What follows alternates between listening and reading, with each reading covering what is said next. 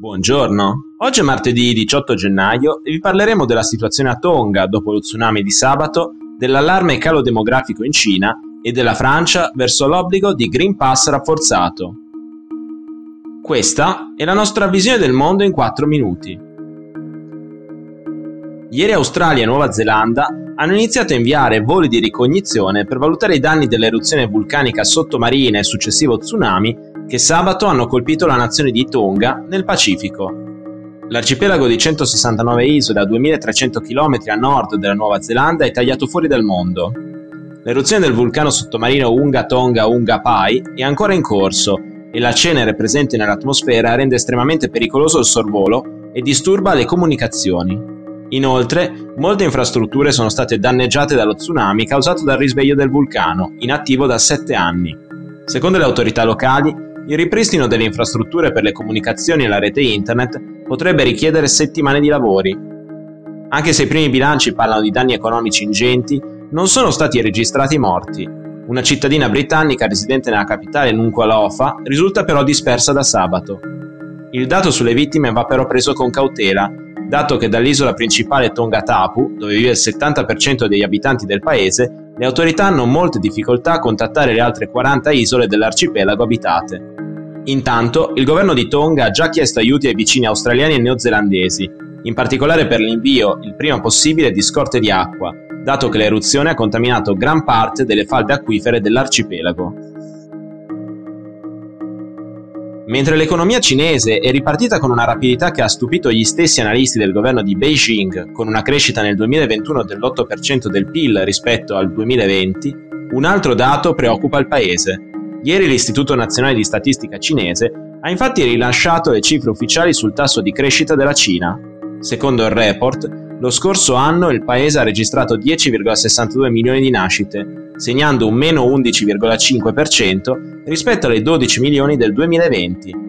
Si tratta del numero più basso dal 1949, oltre che il quinto anno consecutivo in cui si registra un calo. Il tasso di natalità segna quindi un nuovo minimo storico di 7,52 nascite ogni 1000 abitanti, mentre quello delle morti è di 7,18 per 1000. Di fatto, la Cina si sta avvicinando alla crescita zero, con un tasso di crescita annuale dello 0,34 per mille. Il calo non è dovuto solo alle ripercussioni della pandemia, ma agli strascici di una politica demografica devastante che il governo ha abbandonato solo negli ultimi anni. La politica del figlio unico introdotta nel 1979 è stata dichiarata illegittima dalla Corte Suprema cinese solo nel 2013, mentre il governo ha autorizzato i cittadini ad avere due figli appena nel 2015. Dalla scorsa estate molte province offrono incentivi e agevolazioni alle coppie che decidono di averne tre, ma gli effetti, se ci saranno, impiegheranno anni per manifestarsi. Secondo l'Istituto Nazionale di Statistica, nel prossimo futuro la popolazione cinese dovrebbe attestarsi a quota 1,4 miliardi di persone. Anche la Francia renderà il Green Pass rafforzato obbligatorio. Nella seduta fiume di domenica il Parlamento francese ha approvato una legge per impedire ai non vaccinati di accedere a ristoranti, trasporti pubblici extraurbani e gran parte dei luoghi ed eventi pubblici. Con 215 voti favorevoli, 58 contrari e 7 astensioni, il pass vaccinal sarà obbligatorio per tutti gli over 16. La legge non entrerà subito in vigore per la volontà del Partito Socialista di sottoporre il testo al Consiglio Costituzionale perché sia verificata la tutela delle libertà fondamentali.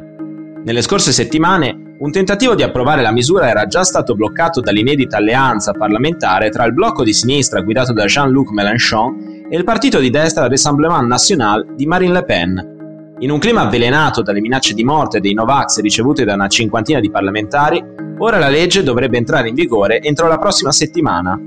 Nonostante le elezioni imminenti e le possibili ripercussioni per la sua popolarità, il presidente Emmanuel Macron ha così tenuto fede alla sua promessa di fare incazzare il più possibile chi in Francia non si è ancora vaccinato contro il coronavirus.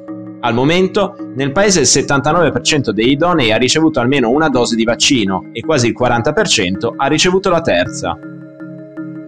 Per oggi è tutto, dalla redazione di The Vision, a domani.